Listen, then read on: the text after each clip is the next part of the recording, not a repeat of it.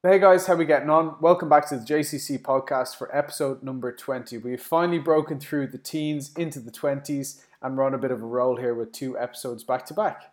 So hopefully you guys have had a fantastic week and a really, really nice weekend um, since we last spoke. And this episode is going to be about transitioning from a, a reverse diet or transitioning from a diet phase into um, a gaining phase through the, the thought process of reverse dieting. And just before we jump in there, can we define all those? So a dieting phase is going to be um, with the outlook or the or the main goal of dropping body fat. Um, and then a reverse diet is the process of, of kind of flipping a diet on its head and slowly, incrementally building calories up into a gaining phase where the, the sole purpose of is to gain as much muscle tissue and strength as we possibly can. So, um, setting up a diet or, or a gaining phase, we have to sit down and evaluate first. First of all, we need to uh, think of two questions. So, first of all, we look at where are we actually coming from? Have we been trying to gain for months and months and months and just haven't had any luck with it? Um, have we just started a gaining phase for a couple of weeks? Have we been dieting for um, a couple of weeks and we're almost into a gaining phase now? Or have we been dieting for weeks and weeks and weeks? But then also we have to look at where where we are currently regarding are we actually ready to enter the gaining phase? And that's mainly the one will come to mind will be physically. So are we lean enough? Are we responsive enough? Are we in the right position right now to enter the gaining phase get and give ourselves longevity in that gaining phase? But also psychologically as well. And we, we talk about the um, having everything lined up and we can see that psychological of, of high high stress load, um, if our sleep and stress and recovery is, is, is so poor, it's only going to get in the way of, of us being really, really accurate here. And something that I've learned so much now um, over the last number of months with AJ and is about how accurate we need to be. And we're going to talk about this along the process. And if we're not in the right place psychologically, maybe if anyone's listening and they have a couple of kids and they have to work two jobs at the moment and things like that, which is very, very common and natural, that maybe isn't the right position to be trying to enter in an aggressive dieting or an aggressive gaining phase. So we need to make sure that we're in the right place physically and mentally or psychologically, as I said. The reason why I wanted to make this podcast really as well, and um, it just kind of flipped a switch in my head there, was I wish I had heard or listened to this podcast years ago because um, the way I always thought about reverse dieting is nothing to what I think about it right now. And working with AJ really closely over the last number of months has really been an eye opener for me as to how to execute these with precision. So, what we're going to talk about is me as an example here, and I think that's a nice way to use it or to give us a bit of visuals or to uh, paint a picture in our head, is how I'd phrase it. So, how where I was coming from was a six week dieting phase where I'd gone from uh, 84 kilos flat to 79, 79.1, even a little bit lower than that kilo. So I'd pulled five kilos off myself. I was very, very lean at that state, so I was, I was happy with my composition. So I was in the right place to enter a gaining phase physically, and I was in a good place regarding stress was low, recovery was extremely high, my sleep and, and uh, my overall mindset was in a really good place. So I was ready to rock there. I was very responsive I was lean. My utilization of food was very, very high. My appetite was definitely there. Um, and we were ready to go. So, the tail end of my dieting phase, to give you a bit of context with numbers, is going to be carbohydrates are on a, on a training day was 2125 calories, which is low for me. 225 carbs, 45 fat, and 205 grams of protein. On a non training day, it was 2070 calories, um, 180 grams of carbs, 60 fat, and 205 grams of protein. So it was low food for me, and I usually don't have to go down that low. But I think AJ really wanted to be a little more aggressive in his push to try and get me into the position earlier because we'll talk about. And um, when we're dieting, this is not productive for a gaining phase. So we wanted to try get that phase over and done with ASAP so we could transition into this gaining phase. My output at that time were one minimum cardio a week, up to two times a week, depending on my recovery. And that was auto regulated for me. So in the week, if I felt I had it in me, I would go for it. Usually, I would always have it in me as my recovery was in a really, really good place. Step counts were my, my targets were 10 to 12 and a half thousand steps um, on a non-training or on a training and non-train day respectively. However, that could go up to 20,000 steps on days where maybe I played golf or something like this. So step counts is one for me that as long as the kind of the weekly averages are on the money, we're going to be in a good place there. So where do we go straight from there? And at that low food intake, hunger is quite high, we're responsive, we're ready to go. What is the immediate thought to do? Is to add food in straight away. Do you know deficits are not productive for gaining muscle. They're counterproductive, any if anything. So what we need to do is try and drive ourselves away from that deficit. The main target here is to try and get our health markers back into a better place, get our energy, get our training performance back to a better place and how we do that is through energy. And what is energy at the end of the day? Calories. So we need to try and make sure that calories are in a good place away from that diet, dieting phase to make sure that we get out of there. So we don't move from this position 100 calories, 50 calories, 75 calories at a time. That doesn't take you out of a diet. That just takes you into maybe a little bit less aggressive of a diet. So what we did here, um, and that, you know what, to be completely open with you guys, that's probably what I would have done um, a couple of years ago. Um, it's really slowly, when I hear the term reverse diet, it would have been really, really slow at my reverse out. But what we did here and what AJ did was to move us 400 calories up straight away on a training and non-train day. And this this makes a lot more sense now that I've been through it um, as to where we want to try and bring ourselves out of to make sure that we feel feel much better, energy is better, stress is lower, um, our training performance being the main one is back to where it needs to be. So it's 100 grams of carbs on a training and non-train day.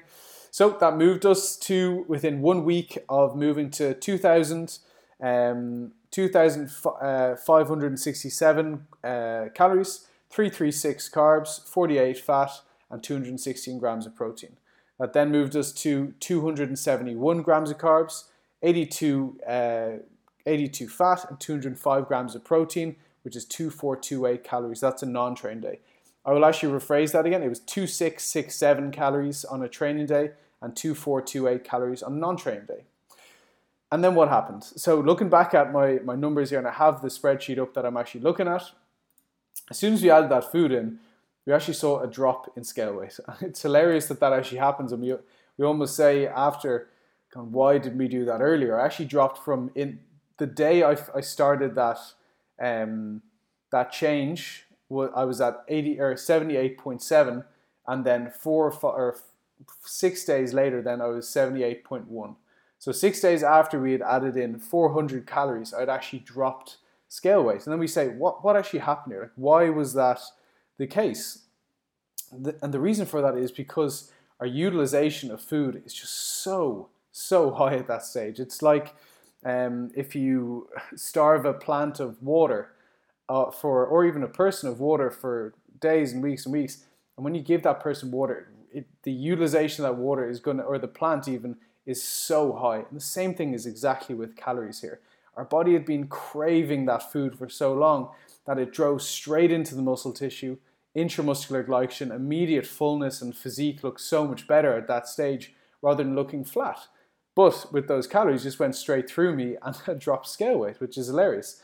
The other thing is, is that our output then, our training performance is of course going to go up then with our intramuscular glycogen, with our energy, calories are energy at the end of the day, my training performance went up, which means I was burning more calories in the session. So it is fairly common for us to get out of a reverse diet, add a good chunk of food in, and we still see a drop in scale weight.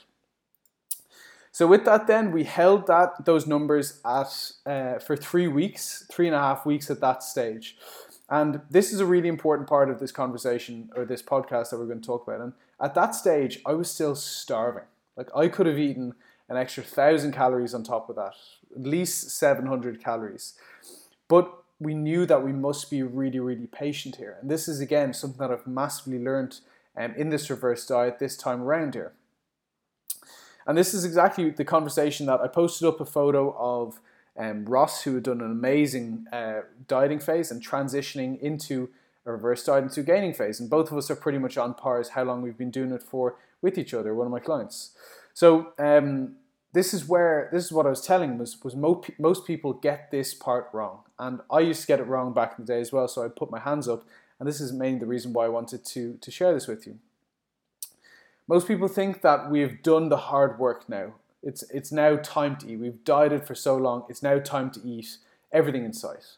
Well, that is absolutely not the case here. It's actually probably even the, the time where we need to be even more accurate and more patient with. you're able to drive a lot of muscle tissue onto your frame at this stage, but you're also able to drive a lot of body fat onto your frame as well. So you have to be patient. You have to be accurate. You can't just let the foot off the pedal. You have to leave emotions behind and remain really, really, really resilient here. I was still starving. I could have eaten so many more English muffins, bagels, whatever it was, but I didn't let my mind or body dictate my food intake. And now, with that said, I didn't, I didn't, I wasn't able to call the shots here. AJ called all the shots for that. I myself, if I had been going through this alone, I would have been giving myself more food. I would have given in. I would have given myself more food here, without doubt, 100%. And then this is another reason why we, we need coaches overseeing us because it pulls the emotion away from our decision making and it just, just takes the decision making out of our control. And I would have given into my emotions there and, and coaching uh, and my thoughts or my, my process from coaching. But now I really understand um, that it's all about taking our time and not giving into the emotions and again, this is the, this point alone is the main reason why I wanted to make this this podcast. I wanted to help you guys out if any of you are going through this gaining phase at the moment, or you just transitioned into one and are in this position, to just bide your time here and to, to not eat absolutely everything in sight that we do want to want to do at time to time. That that's only natural. We've been dieting for so long, we find that's maybe a little bit diff- more difficult. But as soon as you stop dieting, we need to get ourselves 100% back on back on track.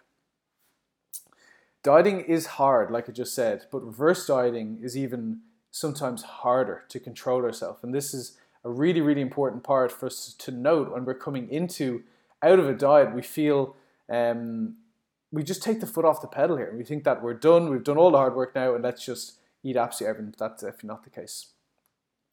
When you're dieting, you get used to being a little bit of a little bit hungry always. But the psychological shift more than anything when you feel, okay, I'm done, more food equals more muscle here, let's just eat everything in sight. Like I said, that can't happen. We have to remain resilient, we have to remain focused, we have to keep our accuracy.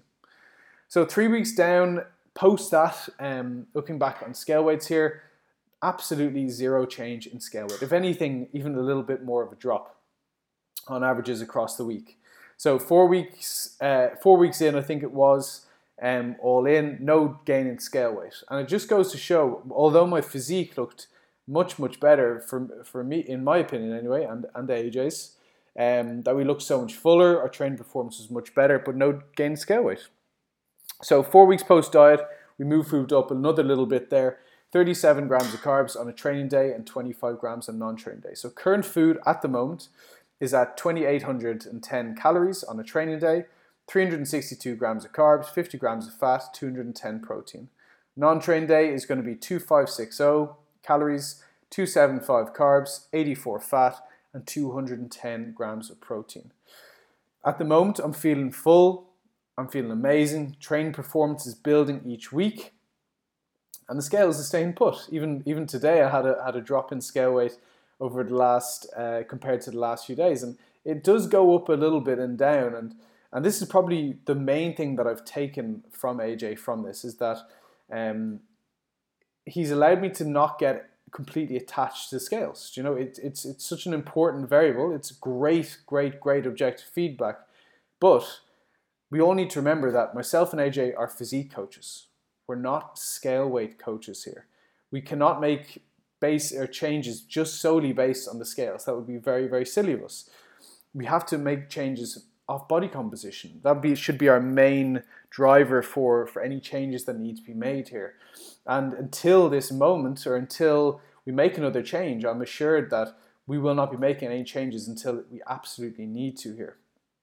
So um, we need to make sure photos are really good quality reliable, good lighting. We need to monitor them extremely closely, and this is all for you guys to be doing, by the way. Um, and the other point that um, I hope you guys can take from this um, is to be very, very accurate post dieting. This is the most accurate I've ever been post dieting, and, and it's telling on my, in my opinion anyway, it's very, very telling on my physique. I feel this is the best shape I've ever been in in my life. You cannot um, take your foot off the pedal. We need to take our time though and be patient. It's, it's relentless accuracy needed all year round. It's not just to diet down for two weeks to go on a holiday in Spain or anywhere and get a few photos with our top off and we can see a six pack and stuff, and then we lose it for the rest of the year. Great physiques require great effort, and it's consistent, relentless accuracy that gives you that physique.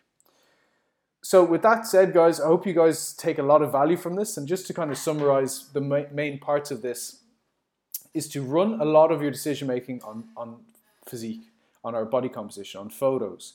That's going to be so, so important.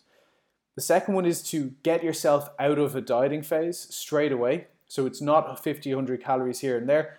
Get yourself out of there. Improve health markers, improve energy, improve training performance. Sleep and stress management will take care of itself then. After we've done that, it's all about taking our time and not giving in to hunger signaling. Yes, it's an important one to, to keep, and I ask all clients to and let me know what their appetite was for the week. It's a very, very important marker for me, and it should be for you guys as well to keep keep in mind. But post dieting, your emotions will want to get in the way, but you need to be resilient. You need to be focused enough, and you need to have someone in your corner to be able to to make those objective decisions for you that are only going to move your physique in the right direction and not just accumulate unnecessary body fat for no reason. So with that said, guys, if you do need help at all with your gaining phases or reverse diets or fat loss phases uh, in general for that matter, please do drop me a message on, on Instagram um, shoot me an email at, at josh at joshcowanconditioning.ie um, or simply just fill out an application on the first link in my bio on my Instagram. So with that said again, I hope you guys really, really found a lot of value from this. Hopefully you guys can take something from this. Please, please keep sharing the podcast um, I really, really do appreciate it, and I, I look forward to working with any of you at any stage of your lifting careers. And I'm looking forward to catching you all in the next one.